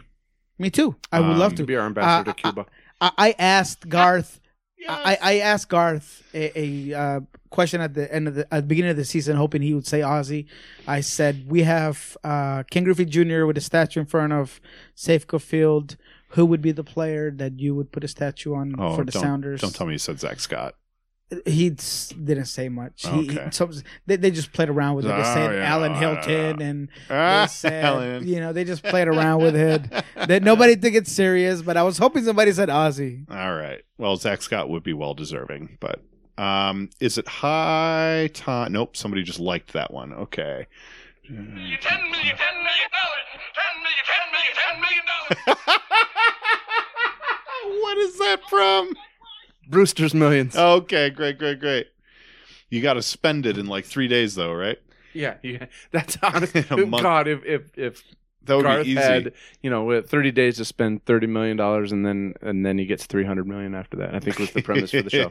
Richard Pryor, John Candy, rest in peace. oh man. Uh let's see. Nate from Tacoma. Nate underscore bowl, underscore bowling, uh, friend of show.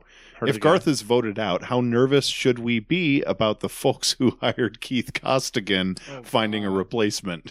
Oh, God. okay, no. So, so let's let's let's rephrase the question. Let's argue the premise Let's first look, of all. let's yeah. look at it. Let's look at a day that that you know you know maybe people just get a, a, a itchy trigger finger and vote him out. How does that? What does that look like? I mean, what is the secession plan? Well, it's it's Is but they a- can't just vote him out. It's not a unilateral decision. We can't, as the Alliance Council, cast a vote. It's a it's like a no confidence vote. It's not binding upon the organizational leadership that we will kick him out. And usually, if I understand it, well, I think the game theory behind it is okay. That's your warning. Get it together, guys, because the GM position is the only person in the entire organization that the the Alliance Council has kind of that that vote of no confidence on, right? So it's that is the only outlet for which the Alliance Council has the opportunity to say y'all are fucking up. well, I know I know we had It- I mean, I'm not lying, right? That's that's the truth, right? I, I believe that's Yeah. the that's the way I perceive it. yeah. Uh, Adrian Hanauer was our uh, uh, owner slash GM for for the first what six years Mhm. of of this franchise, and then uh, I've been getting shtick because I basically said he bounced before he could get voted out. Well, that's not the case. I mean, what are No, you going to do? You're going to you're just going to take the owner's GM ability away from him? No, he he hired a, a guy, but at the same time, he probably saw the optics of I'm an owner and I can't. You know, it's not going to look good if if I get uh, uh, a a no vote of confidence. But I mean, Garth, I, I we've talked. Garth should be in the position that he's in. The only problem I see now is is uh, is he is he done enough damage where people want to exercise that? You know, I think it's people honestly look. Everybody Knee-jerk has their reaction. right, but yeah, exactly. It's a knee jerk reaction because I mean, I just I find it so hard to believe that a GM who has had 2 Mhm. back to back seasons and no, of course. one bad season, all of a sudden everybody wants his head when nothing is gonna change. Do you really think that if Garth wasn't here, we wouldn't have the same injury or problem? worse. we wouldn't have would we be at a worse position Yeah. brian would be gone would another coach come in and and make this roster play because i guarantee you if if garth is gone brian's gone Yep. new Yeah. gm new head coach that's a very good point. And, new GM, new coach comes in. Do they play with the same? Well, my thing, Right. my thing, I, I'm usually in in other you know football, NFL football. Uh, you hire a new GM, he wants to put a stamp on it. Mhm. He hasn't been able to do that yet, and this is all just talking out of my ass. So he had Sigi. He let Sigi go with you know was when he took over. Sigi won the Shield, yada yada yada. Then he had an opportunity to relieve Sigi of his duties, and then we have Schmetzer, and the Schmetzer goes Mhm. on an amazing run. Can't offload Schmetzer. right He's Right. he's busting he's busting through you know things that we've never done before. Tight game theory up in this bitch. Now mm, things are things are a little sketchy.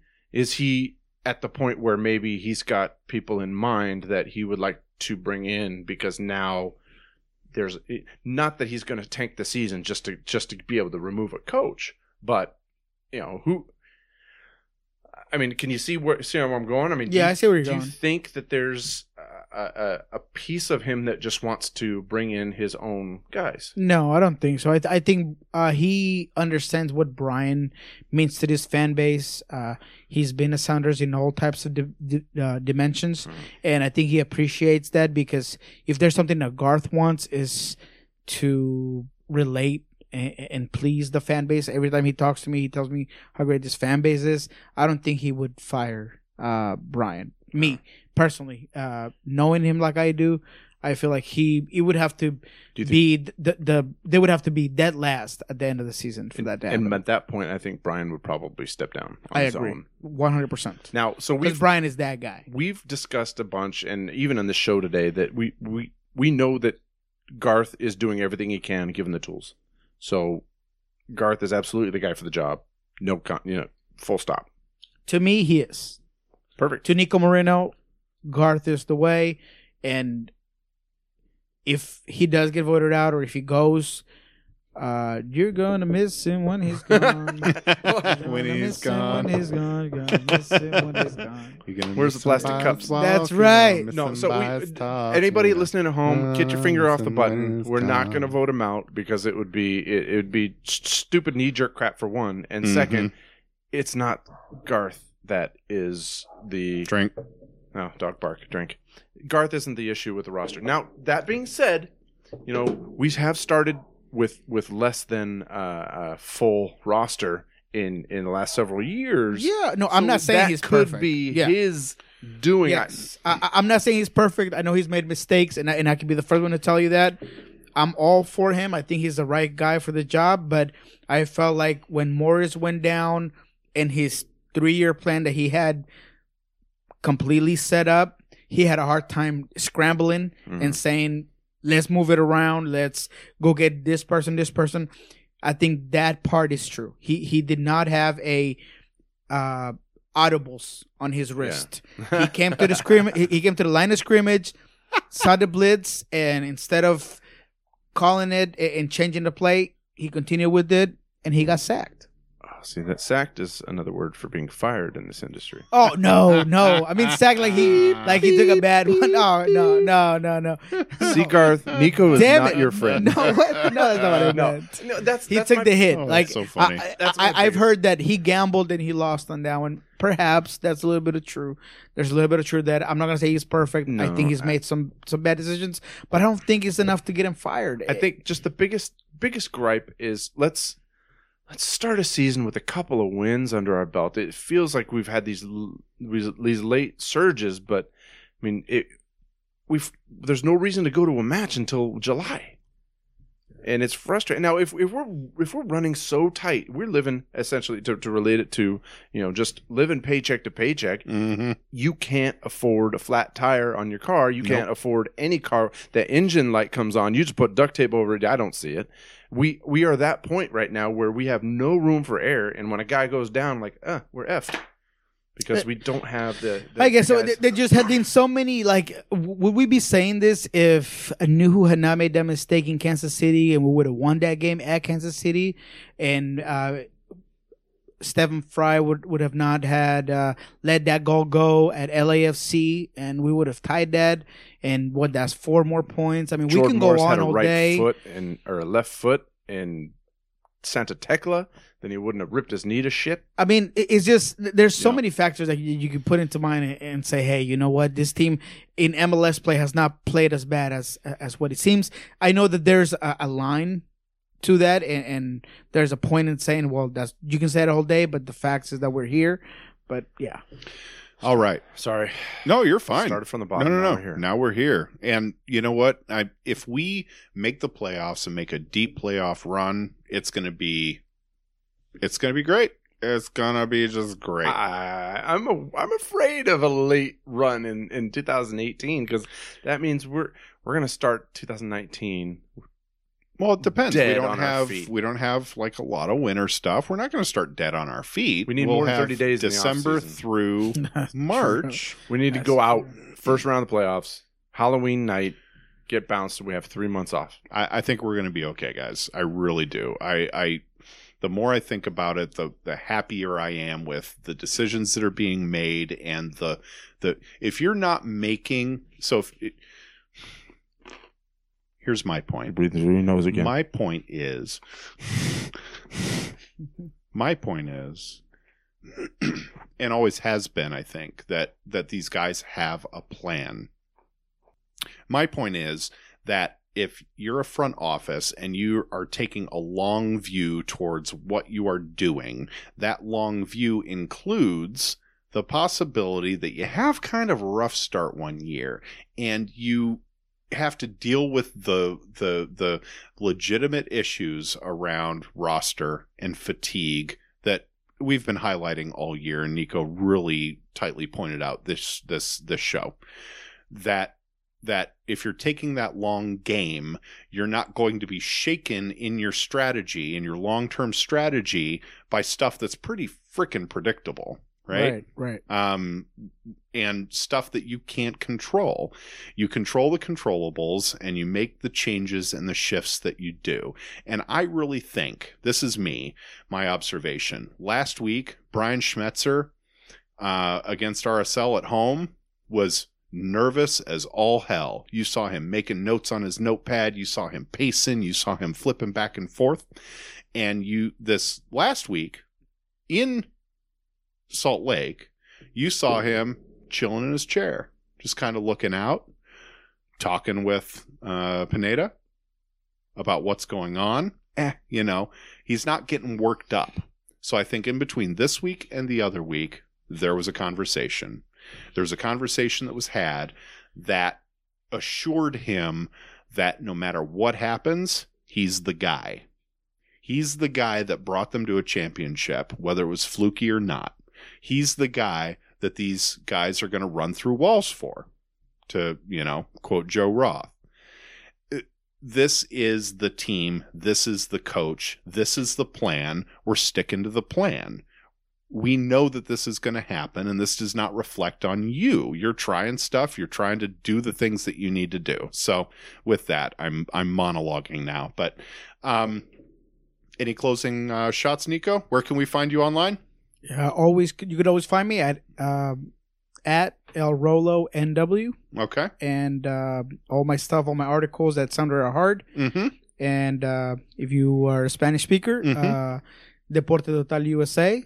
Uh, find us on TuneIn. Is that Uh, Deporto Total? Deporte Total USA, Deporte, and that's okay. Monday through Fridays uh, from 4 p.m. to uh, 5:30 p.m. Uh, is that like Pacific live time? on YouTube or uh, is li- that a live on uh, uh, TuneIn, and we're going YouTube On here TuneIn? in next week. word? All right. We can always find Tim Hamilton Outside your bedroom window. At Muffin Top Model on Twitter. that was good. Uh, you don't listen to the show. Yeah, apparently not. no, No, th- th- that He means this. pulls- Uh, Pulls that shit every Centenario time. the is centenario is working. hidden. That's what that in. means. Yeah. It's Kicking kicking, in. in. Are we done with questions from the fans? We are done for the. Is that why the- you went on a 15 minute rant? That is why I went on a 15. we could have been. I could be halfway home by now. You know what? You know what, Timbalaya, Jebediah, thank you for being on the show. My girl already texted me. Dang it. Holy crap! All these listeners like kicking in with the questions. No, I love for a it. I Quality love it. show, man. I, I would stay another I 20 know you minutes would. for I know the you fans. would. And we're already I love at, it. we're already at two fans. Hours, still be including breaks. So we do need to cut this short. And by cutting it short, I mean cut it long. But um, I do want you to know that we are part of a podcast network. It is Channel 253. We have uh, such podcasts as Move to Tacoma. That's the mothership for Channel 253. Um, Marguerite uh, Martin talks about the amazing things that are happening in Tacoma and real estate and uh, uh, just how this area is growing and how you can engage in it as a citizen. We have the Interchangeable White Lady podcast. We have the Citizen Tacoma podcast, Crossing Division, talking about some of the divisions within uh, Tacoma and how actually the uh, Division Street uh, makes a little bit of that happen and and and uh, talks about some of the. Um, local dynamics here in the city and of course um, our uh, star in the our crown jewel in the podcast network is uh, the nerd farmer podcast with our dear friend nate bowling nate from tacoma it's a Nate, great that's show my guy. nate's my I guy do. He, Nate's my he, has been hitting me up on, on Twitter. That, that's my dude. yeah he's uh, I haven't met him yet, but you know, I, Well, I, I got a beer with his name on at it. At some point you two will be in the same room together and it'll be a beautiful thing YOLO.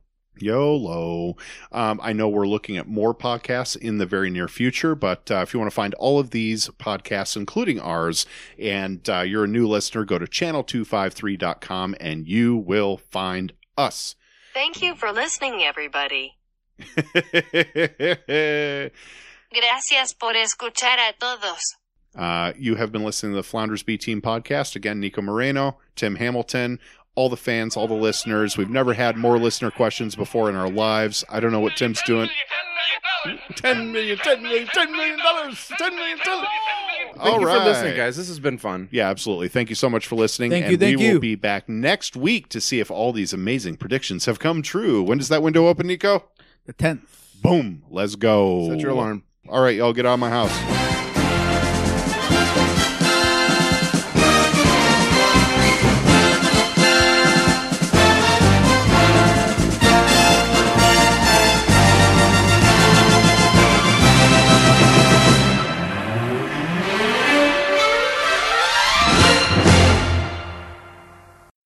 This is Channel 253. Because No, I need not. you to feel good about where your microphone Uh, is, or you'll sound like shit all day. No, it'll be fine. You work it out in post.